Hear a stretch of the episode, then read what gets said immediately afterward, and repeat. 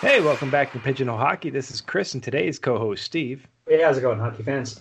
And you notice we're just a couple goalies that have taken one too many pucks at the head and do not claim to be hockey experts, but simply overzealous hockey fans that love to play, watch, read, and talk about hockey. We mostly cover the National Hockey League, but we'll also discuss other happenings around the hockey world. So be sure to follow us on Facebook, Instagram, and Twitter to let us know what you think. Also, be sure to comment and share any hockey news highlights or videos we should cover in an upcoming podcast. So, to start off today's podcast, we want to again introduce our special guest, assistant coach of the Carleton Place Canadians out of the EOJHL, Coach Lemarche. How you doing? Hey, I'm doing good, guys. How you guys doing? Good. Yeah, Chris is doing a little bit better than us there, bud. But uh... Yeah. the American team beating Canada in the World Juniors. But before we go there, I actually want to talk about Finland Russia. What do you uh, What do you boys think of that game? I didn't even watch, to be honest, and and here's why. Okay. Well, but here's why. It's Russia has this has this recurring theme that when they're in that medal round, like not the not the gold medal round, like going for the bronze, that same effort just isn't there. So Yeah. I've seen it happen before, and I just went. I've got better things to do with my time than if they were. They went full effort. You guys can tell me if you feel like they did, but I've seen it before in the past. And I didn't want to waste my time with it. So that, that was you, me. Sebastien? yeah, no, I agree. Well, I mean, I watched the game. I think Russia came out pretty hard. They kind of put it to them for a bit, and I actually thought kind of uh, right away. I kind of thought, oh, this is going to be kind of a runaway for Russia. Uh, but then Finland fought back, and I think honestly, Russia just kind of laid down at the end. I just didn't really see a lot of the guys giving 100 percent as they were at the start of the game, and I think they just kind of were in that that you know you're you're playing for third place, and I, I, the Russia mo seems to always be if you're not going for gold, you're not going for anything. Yeah, I Yeah. think you're both uh, spot on with that because I mean that's something I've noticed that yeah, if they're not playing for, and honestly, I see that out of the United States a lot of times too. Truthfully, they're they're not going hard in that bronze medal game. Maybe you all can tell me what you think Canada does when they if they ever play that game. If the Russian Federation or the United States is in that game, they they're not giving it their all. In, in all honesty, they generally lose the game and you you saw that out of the out of the Russians, and I called the game. I called the score. Nothing, nothing surprising out of that game, to tell you the truth. Yeah, well, here's the thing: is I'm trying to think of the last time Canada took a bronze, right? And I still watch those games, right? It's the gold medal game. Let's be honest, we're all looking forward to because we want to see Flash. But to be honest with you, I always think the Finns and the Swedes, Czechs, and teams like that show up for those games. And I could be wrong, right? Because I'd have to go back No, and, I think you're right. and look back at it. But this it's a pride thing. So players just don't want to show up for that last game. Then what the hell? What was the whole tournament for to begin with, right? And there's Yeah. something. Like, you know, I, I hate people. Like, oh, for, it's first place or nothing. No, it's getting that bronze around, you know, around your neck after a heated battle. You know, should is definitely worth something. Yeah, I just didn't. Like I said, if I had extra time on my hands, I may have watched it. But laying laying the groundwork so I can watch a little bit more hockey in about a week's time. well, well, here's a question for you guys before we jump into the Sure. next one: Is would you at not after the game, talking about during the game, would you rather win bronze or lose and quote unquote win silver? Uh, uh, truthfully, I think I think this is something they, could- they should change. I honestly, I hate to say it, but I think you're playing for the gold or the bronze in a game like that, and you're winning. You're aiming for silver in the secondary game because winning silver as the loser of one game. it- it- like look at the look at the Finns' response when they got their bronze. They were excited. Look at the Canadians' response when they got their silver. Every team that wins silver in Olympic in Olympic games or World Cup or World Juniors, under eighteen, whatever, Well, the, I understand the concept, but if you lost in the final game, you should be getting a bronze, not a silver. I think you're Well, you're competing I for the silver. I don't I don't know about that. I would I say Yeah, I don't. I, I think if you're gonna go that route, then you have to have those two other teams battling to see who can compete to get the silver medal then at that point. Because what have they earned by losing out in that semifinal game, right? So that just means there'd be one more game added to a tournament where do two teams necessarily want to play that extra game to fight for a silver, right? It, No, no, know- I'm not saying I played the extra game to fight for a silver. What I'm saying is that if if you're in the gold medal game, technically, like I said, you've you've got to you got to fight to get to the gold medal game, correct? You got the semifinals. You've got get this time. You had Russia against Canada and U.S. against Finland. I would say that you know that if you go to the gold medal game, you're getting gold or bronze. You're not getting silver, so you got to fight. Do you Yeah, want to be the bronze medalist that that Yeah, but- basically gets a good congratulations, you made it to the final game, bronze? Or how about the team that actually won their final game? They get the silver. I don't see a, a massive issue with that. Maybe it's a tradition Well, thing, but uh, I'd say that just- you lose that final game, you get the bronze. You don't earn the silver. You- You're also missing the rankings for double double IHF, right? So this plays into the ranking of a team overall overall for the for the year, right? And I don't know what. Again, you know, I should be talking to more Europeans who are completely into this, right? Um, because as Canadian, I start losing interest around Spengler and all that other crap, right? Because when the Spengler Cup's generally going on, we've got some. You know, there wasn't one this year, right? Uh, I don't isn't- think so. Yeah, the Spengler's No, always a canceled this year. yeah, exactly. It's always around this time of the year. I'm usually more focused on the juniors and then getting back to the NHL. You know, it's my own bias, but it does that. The medal in that really does affect your overall ranking with the double IHF. You- You'd have to look into that, Chris. Take a look into that because that'll also help form your opinion, right? Because I can't see anybody else agreeing, saying, "Well, my country's rankings are now going to drop because they made it to gold medal game and then they got a bronze."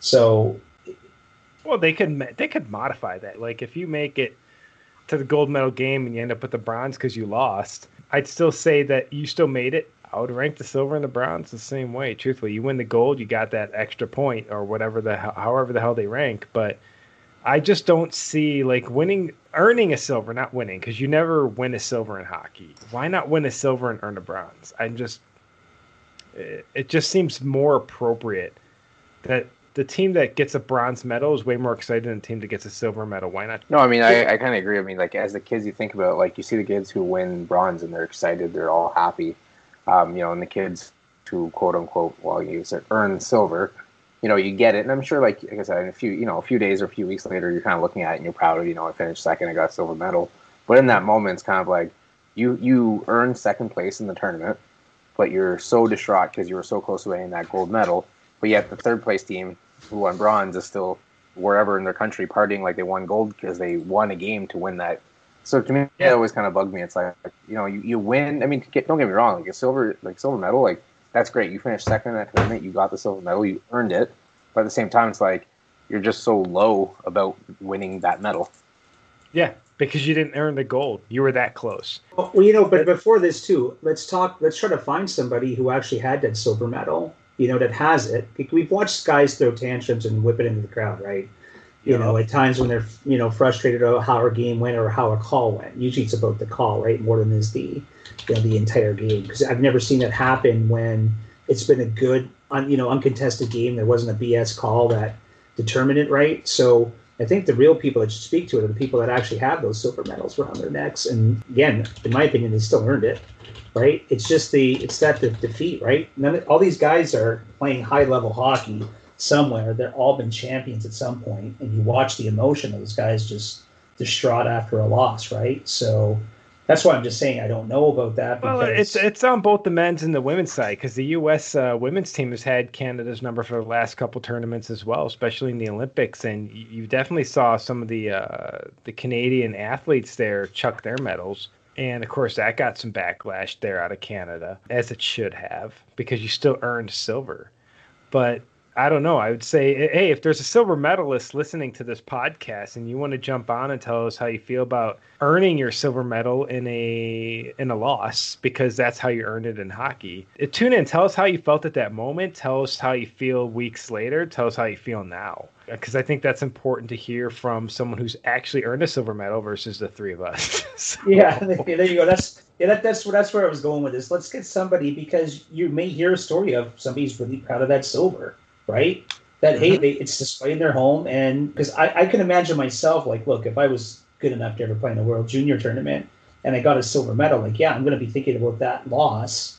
you were the team that competed against the team that won the gold, and a, go- a goal this way, a goal that way could have determined if you're wearing gold or silver at the end of the day.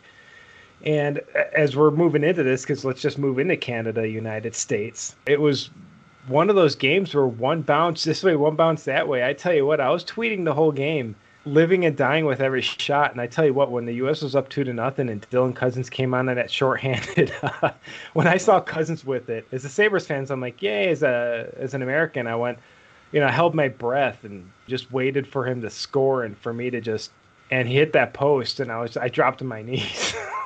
well, there was there there's a couple posts. Like, I think the one that hurt oh, me God. more was was the defense. No, I just remember that Dylan Cozens oh. one because it was just it just yeah. felt like Canada was it woken up was it who was it that hit the post in the defensive end that dropped up? He just yeah, there we go. Yeah, so yeah, so I I when he hit that post, I went there was our like to me that was when my gut sank. I'm like there was our best opportunity to get back into this, right? I'm like that if we score that one right there, then that gives you more more momentum to go. But when they hit that post, I went well. that's the kind of game it's going to be now. Like they were going to have to.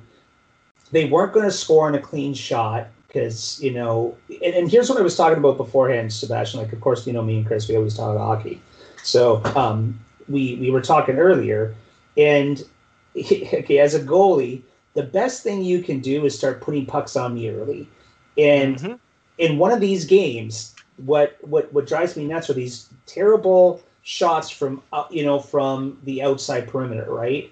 You're just you're all you're doing is getting the goalie for the feel of the puck and getting him into the game and that's what Canada yeah. did a lot in the first period. And I would much rather them see like you know when where would I want to see overpass or just funneling stuff towards the net. Like I don't have a problem with a perimeter shot if there's two guys or at least one guy standing there, right, Re- ready to whack away at a rebound, right, trying to get a dirty goal. But what I was seeing was, well, there's no other option, so I'm just going to fire it. And overtime in the Stanley Cup Finals, hell yeah, take that shot. right? You got a worn out goalie. You don't know what's going to happen, but it, just to me, it was like Canada's Canada's first period shots just let Knight get a feel and get right into that game and lock into his zone. And then when they, you know, came back with bigger, better scoring opportunities later in the second, right? Knight was in his zone. He was not being shaken. But that's just my thoughts on that. What do you think, Sebastien? Yeah, I mean, like you said, I think they were just kind of they were kind of. It looked like they were almost timid at the start. They were just trying to just shoot, put some pucks on net. Like you said, he could see everything. There was no traffic in that. And that was one thing that I kept kind of saying over and over when I was watching the game. Is there's no net presence there. They were just shooting pucks on net, and you're playing against a goalie. And this is kind of what me and and the wife were kind of talking about. Is you're playing against a goalie who's basically heard all tournament how a seventh round draft pick from the exact same team that you got drafted with in the first round is playing and is the best goalie in the tournament across from the ice from you. He went in so motivated, it probably wasn't even funny and then you're just giving them just warm up shots all mm-hmm. game, and then you try to put some pressure on a little late. The kid's on the kid's on fire. There was no beating him. As soon as Canada kind of came out, was a little timid, wasn't really getting in his face, you know, kind of getting in his house. It kind of me just by the second period, I was like, oh, this is going to be a long game because it's kind of they've they've just given him time to to get onto his game. Yeah, yeah, that's. Yeah, and I mean, go, go, go ahead, Chris. Sorry. Uh, as much as Knight and Levi were competing for the gold medal, these are also two goaltenders that know they're competing for a, a job in Florida. These, these guys aren't just competing for different teams or competing for to get drafted. They've both been drafted by the same National Hockey League team. And did Sebastien ever say a couple weeks ago, like Florida is covered in net for years to come? Because uh, you look at, of course, they got Bob's now, Driedger's fantastic, and then they got these kids coming in, Knight and Levi. It's, I think you, I think he nailed it there. I mean, you, these are, are two guys that are competing for the starting job, and neither want to back up the other. So with the way Canada came out there, they built up Knight's confidence, and the second he had that, like I mean, you were talking about earlier today, Steve, they gave him the the warm fuzzy, you know, early in the first period, and from there he just he was focused and he felt the puck, man. Like you can yep. tell it. Once you feel the puck as a goalie, you're in it, man. Yeah, and it's you know it, the only thing that would that shirks that a bit is if you if you know the, like what I would have been looking for a Canada is a tip and goal, right? Something that you know you could try to shake off, but something to try to get into a bit, right? But like Sebastien was pointing out, we weren't getting in his grill early on. We weren't we weren't in the dirty areas. Um, and you know what? I think the U.S. you know took what Canada did the previous game. You know, watching the footage, you know, saying, "Look, Canada came out trying to just just attack in that first period. Let's take it to them. Don't sit back and wait." Right. Another thing, though, Sebastien, I noticed this two games ago, but of course, I wish the Canadian media would speak up more about this stuff because I noticed it, is Canada's play carrying the puck out of their own end, right? A lot of circle backs to defense, but they've got a good, you know, they had a strong mobile defense, which helped them. But what I found is not only in the U.S. game, but there was a couple of games, it was their puck movement with good, clean, crisp pass coming up in the neutral zone. And to me, I, I don't know, I don't think it was against the, it was a little bit against the Finns, you know, where I saw this, but it was, I think it was the Slovaks where Canada wasn't coming up with that speed. They just kept passing the puck to almost stationary guys, and we were getting hemmed up. And then we were able to come away with the win, but I looked at that uncomfortable, right? I, I really looked at that saying, you guys got to tighten this up. Like anybody can shut you down if they put, you know, if they really, you know, pushed in and trap you in that neutral zone. They come at you with speed and attacking you. They're just going to pick it on off, or you're going to have to make another bad pass. In the first period, actually, the first, you know, Canada didn't really ramp up until the last couple of minutes of the second period where they finally started cracking in a bit. But it was like the first period and a half, the U.S. had them sh- shut down in that way. Was I Am I seeing something wrong, or did you guys see the same thing I saw? No, that's exactly it. I mean, I think they were kind of just standing still, and it was that what we kind of talked about. With Canada kind of got stuck with a few times in the tournaments where they're kind of they're not looking to make things happen. They're waiting for things to happen, and that kind of happened a bit. And then the third, um, I think they just got, they, I don't know, I think they got maybe frustrated with you know not being able to score.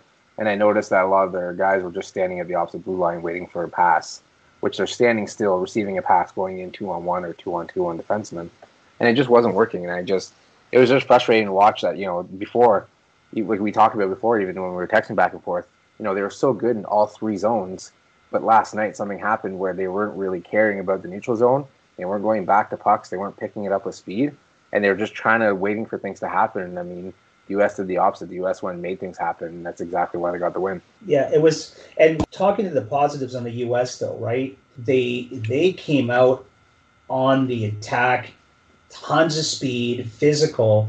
Because the Canadian team was physical, but the U.S. won almost every board battle. It was just, you know, right away it looked like the U.S. was hungry to take it, and Canada. To me, you know, it's that you know they've done so well in the tournament. Well, we just don't want to. We, we just don't want to lose this game.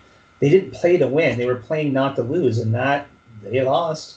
That that mm-hmm. first that first goal, of course, again going back to the goaltending, Levi Levy, whatever you want to call him, he uh, he looked he looked still solid, and you know that he's he's got the best one of the best goaltender psychologies I've seen in a long time, man. That kid, when he's he's hard to face, even after the tip and goal, the wraparound once unfortunate, right? Looking the wrong way when it came around, he still played big. He still he still had a solid game, but and faced way more, in my opinion, okay, way more challenges than the U.S. goalie did. The U.S. goalie had to be really damn good in that third period. That's when he, you know, he played he played a good goalie, a good goalie. He played a good game I'm not taking anything away from the first period or, or anything, but when the big chances happened, you know, in that third period, especially late, man, he was solid. So I want to chime in as the American mm-hmm. on this podcast, the solo American on this podcast. You're right. I think the U.S. kind of dictated the rhythm of the game there. Canada let it just kind of happen to them. I think you're, as you were saying there, Canada was playing not to lose instead of playing to win. And I think the U.S definitely took advantage of the way Canada was playing. And when Spencer Knight got his confidence, it was kind of lights out. My wife and I were watching it, and she was wearing the Canada jersey, and I was wearing the American jersey, and she caught me basically how I watch a game like this of this magnitude. I would say I wasn't super worried about any of the shots Spencer was facing in the in the first period. It was I felt like the U.S. kind of controlled where Canada shot from. Canada didn't take any massive risks. Canada again, like you guys were saying, was just trying not to lose. And then I want to say it was the second period. When did Cozens break in with the shorthanded opportunity? That was that, that was second. I want to say like the ten or some somewhere later in the second period is when I think that happened. Canada's waking up. I just kept tweeting like, and then it just felt like in the third period it was just a shooting gallery for Canada on Spencer Knight. Uh, Canada was getting some really solid chances in the third period, and Knight was on his game and he was just shutting him down. And I think the U.S. kind of did like what they did in the Finnish game and they just in the Slovak game. Uh, they just kind of backed up a bit. And let the other team dictate the play. And I'm like, well, this is how goals get scored. Spencer Knight had his confidence. He stood there strong. He proved why he was drafted so high a, a year or two ago. At the end of the day, the U.S. was able to down Canada two nothing. Which when's the last time the U.S. shut out Canada in a goal? Like, has that ever happened? Yeah, I can't remember.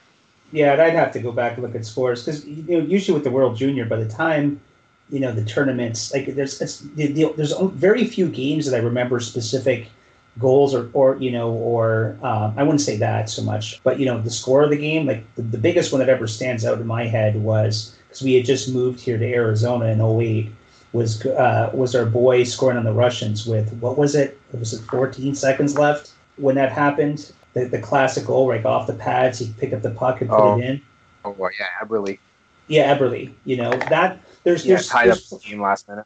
yeah exactly because my wife and I are he was sitting here in the U.S. going, you know, we, we got to watch the juniors and we're like, oh shoot, we're gonna watch Canada lose in their first year here. This sucks, right? And then that happened. So that one really stands out in my head, right? Because it was, you know, it came right down to the wire. So, you know, Chris and I, when we were talking about the women's hockey in the Olympics, my biggest from the women's Olympics was not putting the twins on the ice for the first two shots. if I'm that coach, to me, that was the most. That that again, what's her name again, uh, Chris? Because eventually, Lamoureux? yeah. Yeah. That that move was so disgusting. You know, it was unbelievable. and if the coach knew about that ability to do that, why would you have saved her for what was she the fourth shooter? I think, or was she like what? I forget what even shot number she was, but she should have been number one because if she puts that kind of move on the goalie right away, confidence destroyed, right? Oh yeah. Your, your jock strap and everything. Like that was such a beautiful hockey move. So like those are the moments that pop up in my head as opposed to scores of a game, right? Like I want to go back to one other thing though. Um, you know, with the U.S. play, kudos to their defense, right? To really boxing out the chances of the U.S. You know, they just they just kept them at bay, right? And you know that's also kudos to the the, forward, the forwards in the center, right, for coming on back, collapsing in that zone, and just not and sticking with your man, right? They just did not let them crack that until again super late in the game. And then who's the uh, young rookie that I was saying? Yeah, he, he looked damn good. What was his name again? Yeah, Beniers. Yeah, Mhm. he just carrying the puck with that kind of confidence at the age of seventeen. So I, he's he's the one in a couple, you know, next year and the next few years, right? It's going to be the one to watch. Yeah, and I mean for me, I had the same thing. You like I kind of had in my notes the same thing you had about the defense. I mean, to me, I know everyone wants to talk about the offense and all that. For me, the player of the game in my mind was that York kid they had on defense, their captain. He did such a good job boxing. You know, he did such a good job picking up any rebounds there was. You know, making sure no rebounds were there, no chances for the Canadians. And uh, to me, it's, like when I was watching, I was like, "Wow, that, that kid's the player of the game." And I think that was one of the big differences is U.S.'s defense really shut them down, and it was a quiet shutdown. wasn't something that you know you see big moves right. That was kind of just a steady Eddie defense, but it's all they needed. If we went on there and we laid a deuce and a half on the ice, I, I would have felt bad. And also to the team you're playing, right? They played a hell of a hockey team. Their goaltender came up huge, and they they scored clutch goals, right? Yeah, again, kudos to the U.S. on a you know that's that's a hell of a hard fought victory because their division was a hell of a division to get out of too. Like that, talking about the Swedes and Russians stacked into your own division, right? So that one's uh, that one's even more impressive. So so anyway, those are that's basically my thoughts on the game. You guys got anything else to add? Sebastien? No, I think for me, it's kind of that was it. I mean, we talked about offense. They came out hard on offense. They pushed the play against uh, against Canada. Their defense played shutout. Spencer Knight, you know, I think was a little bit motivated and played as played as hard as he could and played a great game. And I just think that Canada just wasn't able to to match the U.S. pace, and that's what at the end of the day, it's kind of what what got the U.S. victory. Yeah, I mean, for me, I was I was really happy with obviously, I was really happy with the outcome. I can't tell you I was confident at any point, even with the minute 37 left. It's Canada. Canada can score now and then score again. I mean, you know, having flashbacks to uh, the, the most recent NHL playoffs where, what was it, Toronto? like, with like three goals and like, how long was that that they scored three goals? Same the same point as you did. Like for me, like on the bench, I'm completely different. Like if we're down, I'm always like positive we can get back, we can get back. Watching a hockey game, I'm the opposite. They were done, and after the second period, and I was like, you know what, U.S. has just outplayed them. They're going to win this, and that's what she was saying. She was like, you know what, like think of the last few gold medal games, like something always happens. Like it's never, mm-hmm. you know, a team thinks they've got a team shut down. Like you said, you know, they come back, score three goals, and win the game or whatever. And it's like, I was like, yeah, yeah, it's true, that's true. And then I just saw the U.S. come back with that speed and that determination in the third period, and I was like, you know what, good on the U.S. They really they came out and they they did what they had to do. And, and that's the thing is like not only am I a hockey fan and a hockey player, but I'm a sports fan and I'm from Buffalo. So if you haven't listened to this podcast, I mention it probably every podcast. So if there's any city in the world, truthfully, that knows how to lose, last second, it's Buffalo. I know what losing at the last second feels like, so I don't ever hold on hope until the clock runs out. Okay. So, well, you know the Brett Hull goal then. I I okay so. with, with the Brett Hull goal, see, I get triggered. I get triggered with the Brett Hull goal because it wasn't a goal. Like you called it a goal, right? It wasn't a goal. The National Hockey League called it a goal. When when it comes to the when it comes to the Stanley Cup, we didn't lose to the Stars. The National Hockey League took it. The National Hockey League was tired.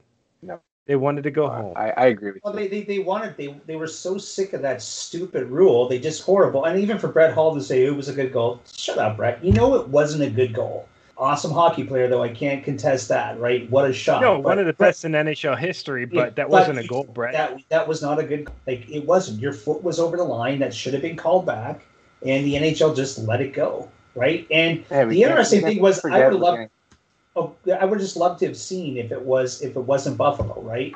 Because who was big at that time? Like who was one of the other big ri- rivalries, right? Um, Detroit. So yeah, yeah, let's just say Detroit. If it was well, of course, Detroit was in the West at that point. So yeah, yeah, but just just to say, like, it was a team that was you know touted to be favorites, right?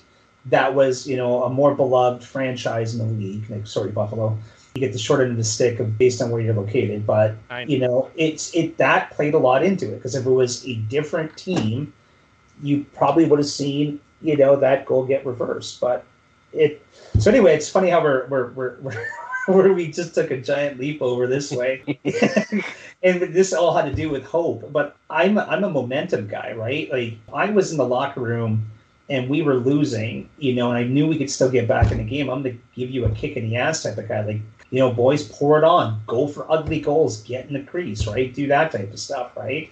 And then simultaneously, after I get that out of my system, shutting myself up, getting back into my own calm zone, and going back out and playing. Watching last night's game, like I was waiting for that moment. Who was going to step up and really just, you know, just take this, right? And nobody did on Canada. Like we all came close. Like there was guys that had good chances, but nobody – in my opinion, just rose up and said, "No, nah, I'm not going to go down this easily." Right? That's just the way I felt, and that's why I didn't have that hope for a comeback because it just seemed the, the guys were battling, but nobody really wanted to just put it out there, right? Because in my opinion, and then I'll ask a Canadian, then I'll ask the American afterwards. Sebastien, did you feel like Canada left everything on the ice that game? I don't think so, and honestly, the reason why I don't think so is, to me, like the, just the decision who to put on the ice when kind of me was just kind of like you're not giving your big guys a chance to make the big plays. I saw Byfield on the ice more than anybody else, and take away the Swiss game, and to me he was a ghost the entire tournament. I don't think that like in that game, I think you lean on Cozens, you lean on yeah, um, you know all um, Newhook, all those guys that have been scoring for you, lean on them so hard, and to me it's just kind of they were just trying to make something else happen. They weren't really pushing everything on like they weren't putting all their chips on the table. They were kind of leaving some in the pile beside them. And I just to me, I, I don't think they went all out. Yeah, and there was there was just other players, in my opinion. Like I agree with you, and then I'll get, let you jump on this one, Chris. There were just other players like McMichael looked like he was having a good game, right? And yep. you know the what the names. Yeah, honestly, I kept me, hearing McMichael's name, and I'm surprised he wasn't on the ice more. Yeah, and it's that's my thing is guy, when you're down like that, you know, I know you've got four, you know, you got to follow the players that are giving you momentum. Like the U.S. Yeah. had that momentum line, and they kept riding it. Yeah, yeah, that's exactly it. So now, Chris, what about Canada's performance? Do you think they left it all on the ice? No, I think you guys are. I think you guys are pretty accurate. I think Canada came out there not to lose, it's, and that's not how you enter a game like that. It's not a seven-game series. You can't just head out on the first game and feel out your opponent. And if you win, great. If you lose, okay, you can come back. It's the World Juniors. It's one and done. You got to come out there every single game looking to beat your opponent. And I think Canada came out there you know, and this could just be my personal opinion. I think Canada came out there with a little bit of arrogance, like we got this. We've, you know, we haven't we haven't been behind us uh, this entire tournament. It's the states. We we face these guys often enough. They're not as good as us, and we're going to beat them. And I think the U.S. came out there the way the U.S. should have come out there, and the U.S. came out there like, no, we we know this team's probably the best in the tournament, so let's show them that we're better and I think that's what the U.S. did right out the gate. The U.S. came out there on fire, and they they follow. You know, maybe this is coaching.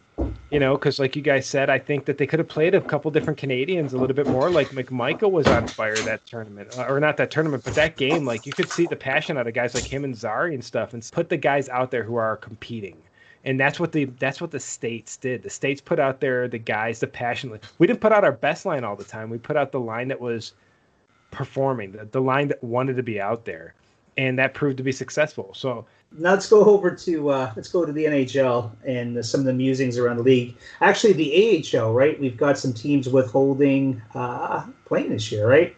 They opted oh. out. Yeah, three yep. different teams. Sebastien, who are those yeah. three teams that we looked up? Yeah, we got uh, the Charlotte Checkers, Milwaukee Admirals, and the Springfield Thunderbirds. So that's Florida, Nashville, and St. Louis who won't have an AHL team this year. So where do those young lads go?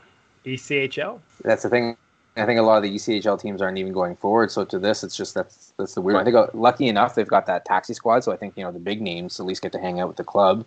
But I don't know. Do you do you make a deal with uh, another AHL team to you know send a handful of players that you know help them kind of through the season, but at the same time get some development, or you know, does a team say, "Hey, no, sorry, we've got a full roster"? If I'm St. Louis, Florida, Nashville, it was Florida, right? Not not Carolina. Yeah, yeah, Florida, Florida. Yeah, that's what that's what the article I just found up here said. Florida, Nashville, and St. Louis. But I thought it was Carolina as well as Charlotte. So I'll yeah, because I thought Carolina was attached to Charlotte Checkers. But I mean, if if I'm like just hypothetically, if I'm St. Louis, right, and my AHL team isn't going to be there, so I can't properly develop however many guys St. Louis has on the AHL roster, I'm allowing them to go wherever the hell they need to go to get developed. I don't care if it's Europe, the East Coast Hockey League, wherever, whatever their talent level is, that they can go and get a contract, and I can talk with that organization. Again, that's a that's a that's one of the issues that these teams are going to face uh, heading into COVID. Or do you, like you said, with the taxi squad, do you just have them keep playing with the boys up there in the NHL and just attach themselves in, until they're needed? So some news actually came down today. So Florida is linked with the Checkers now, and Florida tweeted out today that they've come to an agreement with uh, Syracuse Crunch to offer the use of their affiliate. So I think that they'll be able to send some players over That's to uh, to at least get some development. So hopefully the other two teams are able to do that because that's kind of a huge loss for them.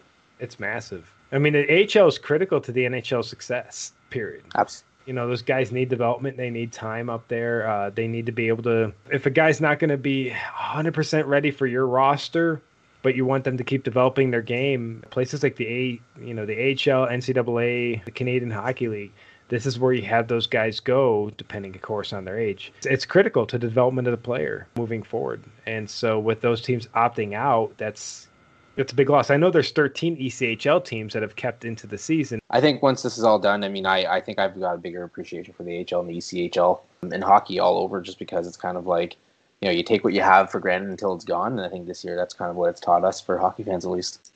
Yeah, well, it's great. Um, I wish the AHL uh, Roadrunners were closer to here because I'd be catching even more hockey games than I am. But it's interesting being out in Arizona is the lack of respect that Arizona gets for hockey, even though ASU's having a pretty good hockey season, knocking on you know knocking off some of those um, top U.S. schools, right, that are known for hockey. Have you seen ASU's new arena that they're? Yeah, doing? yeah, it's coming out 2022. Yeah, it's going to be pretty cool. Yeah. That's a beauty. That's, yeah, that's, well, a, that's a wicked recruiting tool. What that is. Yeah, yep. but originally, what happened though, guys? They were supposed they were supposed to go into a partnership with the Coyotes, and they were going to do a facility downtown on ASU land. And it, you know what it came down to is politicians just saying no, we're not going to pay for help pay for a hockey another hockey arena. You got a perfectly good one in Glendale, right? And you know the dumb part about this though is um, you know, I think it would have been awesome, right? The the university would have gotten, you know, an even better facility. had a pro team right down right downtown. It would have been the it would have been the perfect perfect setup for the Coyotes to alleviate a lot of the problems out here.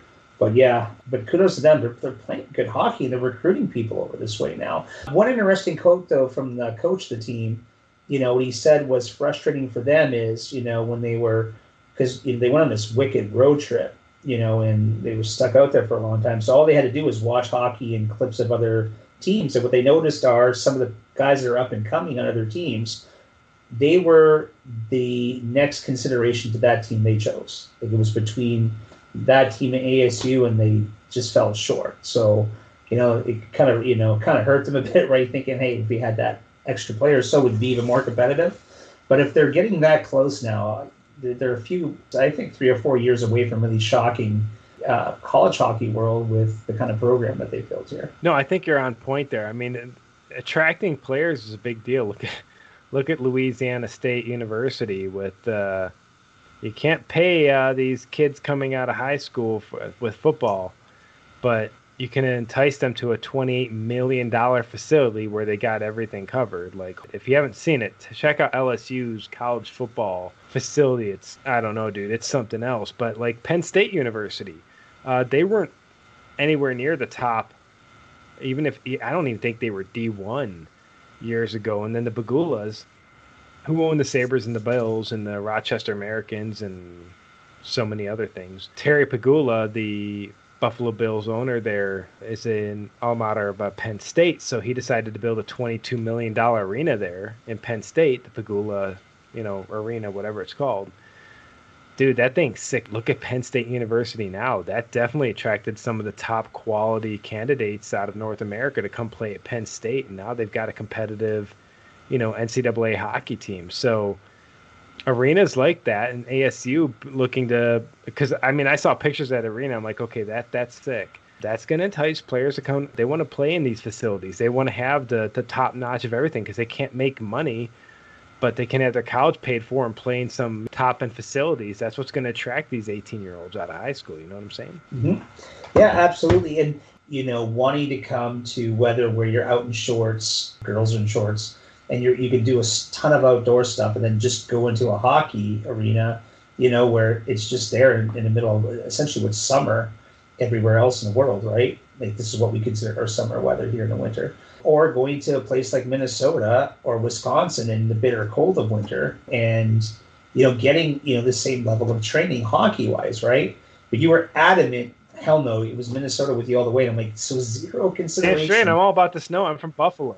If you can give me the snow, like so. Okay, so I live in Utah right now, mm-hmm. and the reason we live in the spot of Utah that we do, right on the Wasatch Front, right near Uinta Canyon, is because it gets a lot more snow than like my buddy who lives, uh, the, the guy who goes to all the games with me, the Ogden Mustangs.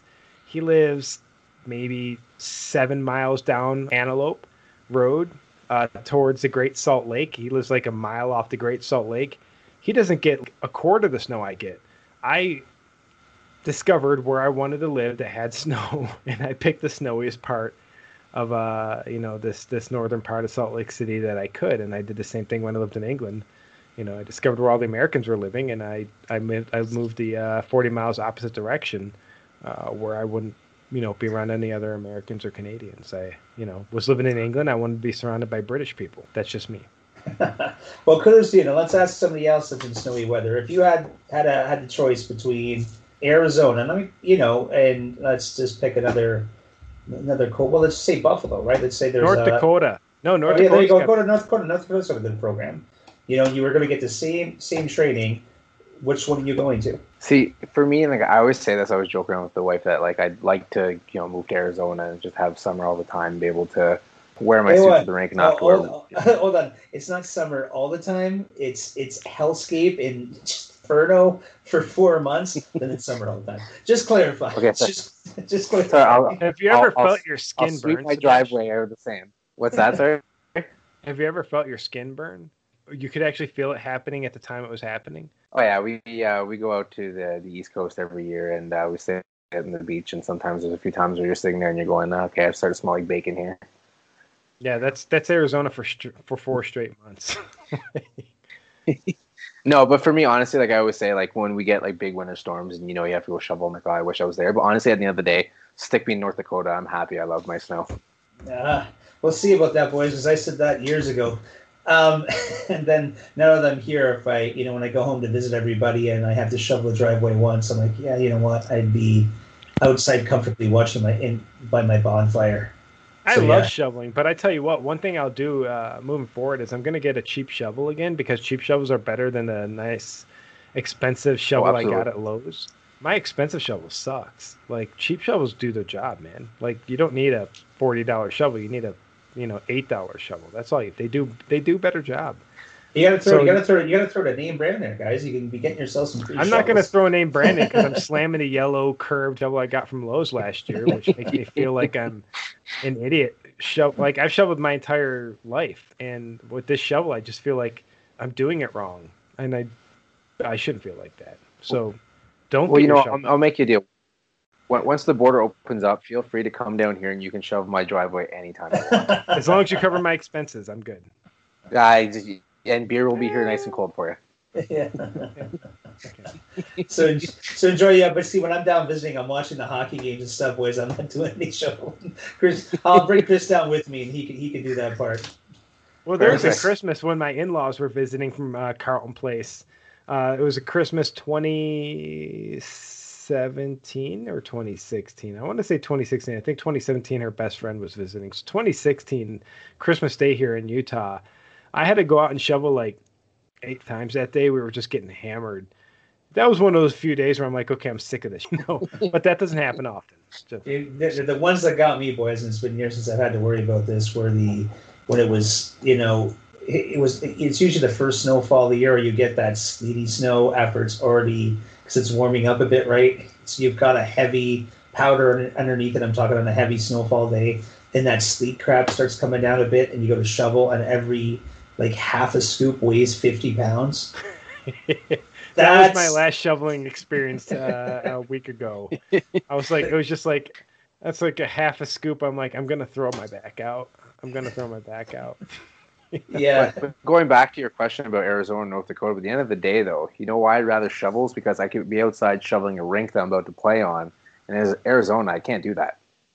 Yeah, but we got a lot of indoor rinks around here. You don't have to worry about ice time. The only thing I'll tell you about ice time here is it's way more expensive. Way, way more Oh expensive. yeah, when it, when you go in places where like when I was uh, living in England, I'm a goalie and I had to pay for every single session I went on to, which felt like So- wrong. That is wrong. It, it's it's hundred percent wrong. I've I've never paid.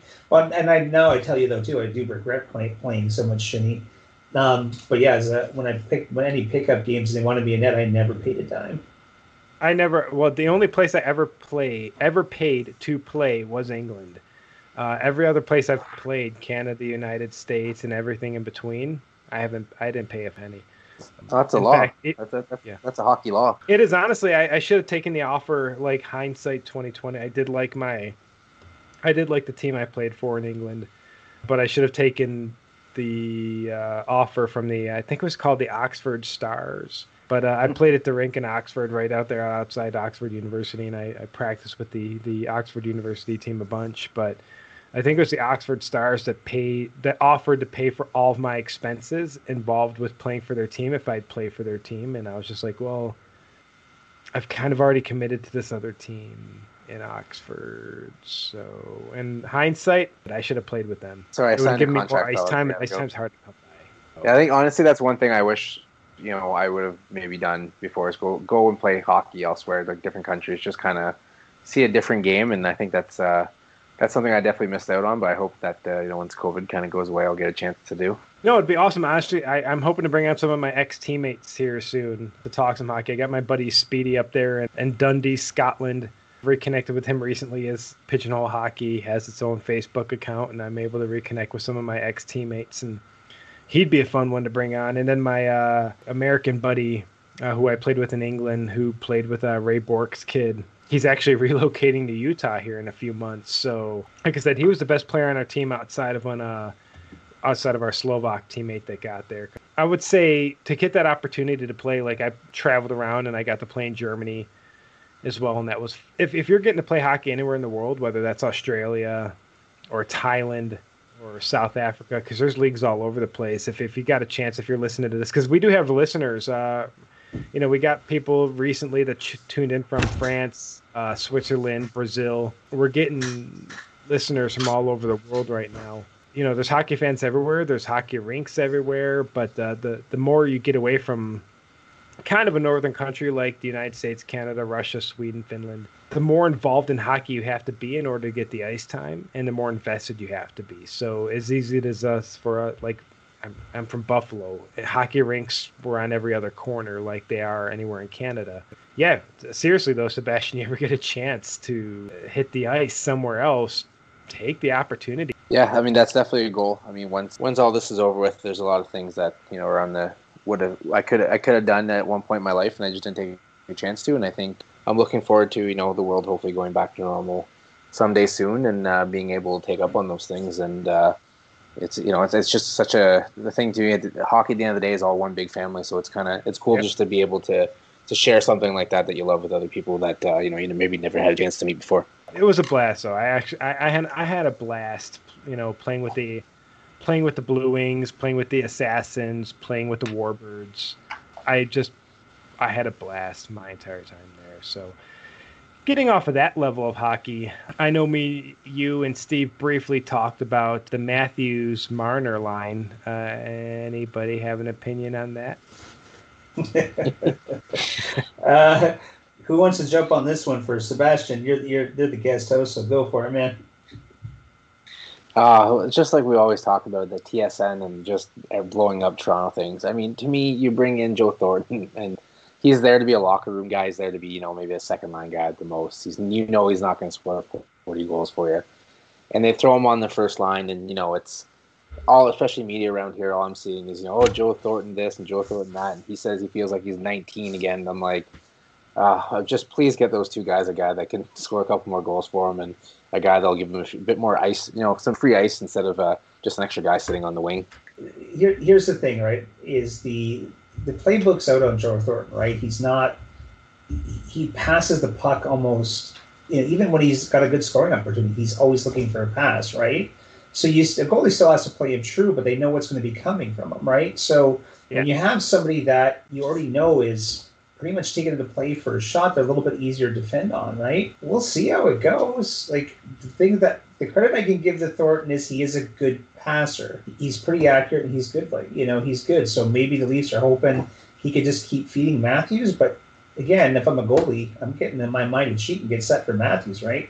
That shot's not really coming at me. Yeah, I think I think it's the wrong move. I think if you're going to load up that line, load it the hell right on up. Make them fear every shift they go on there. Yeah, I think you nail it there. I think if you're a goalie, put Thornton up on there in the line. You know Thornton's a passer; he's always going to pass first. You're not looking at Thornton as a threat, so you're automatically your brain's transitioning to it's going to go to Matthews and Marner, and more likely, you know, Matthews. I just don't think that's that's the right way forward for them. But let's see how the let's see how the the season pans out there in Toronto. Uh, I think a great place for us to wrap it up. Sebastien briefly mentioned reason he'd prefer to play North Dakota is he can you know just scoop some snow off the ice and play some outdoor games. It's actually a big thing here in Utah. There's a lot of places where they hold pond hockey. There's a whole like there's a couple different pond hockey groups in Utah where they meet up to just play some pond hockey games. And speaking of pond hockey, did you all see the NHL's announcement on Lake Tahoe? Yeah, cool. Just no, there's no going to be zero fans in attendance. Did you see that part? There's no fans now. Well, no, there's going to be there's going to be fans. I'm saying this is an outdoor game. The whole idea about yeah. the outdoor game is you to get the outdoor hockey experience. So, hey, now you got to make it a whole thing about the fan experience at home. Like Lake Tahoe, there's nobody around, or you're going to just have a couple fools on the sidelines like you do right now in Edmonton with the World Juniors. It's just going to be the boys playing on the on the ice. So I think it could be really.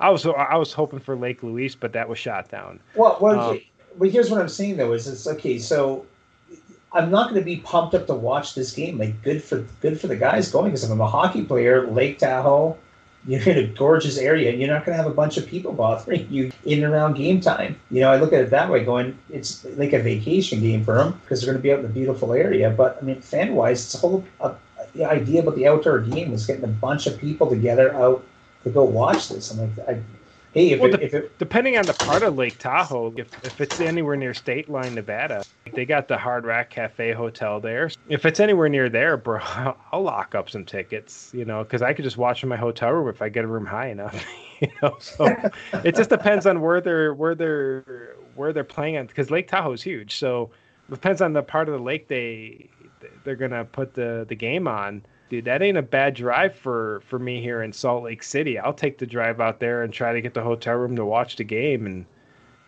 you know, I'll, I'll tweet y'all live on my very like, oh look at there, like I see little black dots moving around on the ice. So, you know, at least I feel like for me, I think those for, for the outdoor games, I always have that twenty four seven leading up to it. So I think to me, maybe that's a way to if they're allowing film crews, you know, depending on COVID and all that and how they do it, but maybe they, they have the 24-7 again for you know the games that are going to be outside and it's kind of a you said a fan experience to still be able to be part of the game before and leading up to without actually having to be there. Yeah. Yeah. I think that was a, a nice little perfect stopping point there. I know you guys are big fans of the scotiabank north division. Label our jerseys like we're in europe. I'm all for it. I don't care. I'm Yeah, not a but get- then- traditionalist. and then and then actually, you know, just get on the ice, you know, where where the you know, just a little bit out of view is just have like that virtual advertising even on the ice. Yeah, Not there you enough- go Not while guy not while the game's going on, so there's too many logos, right? But just as it's moving in the background. Well, I think this is a perfect spot to wrap it up. Uh, I know Steve and I want to thank again Coach Lemarche from the Carleton Place Canadians of the E- EOJHL for once again jumping on. Thank you, Sebastien. uh, no thank you guys i love doing this and uh, any anytime No, it's, it's awesome, and I know you're locked down there with the, the Ontario lockdown. So, but that said, uh, this is Chris, Sebastien, and Steve, Have a great one, hockey fans. and we'll catch you next time.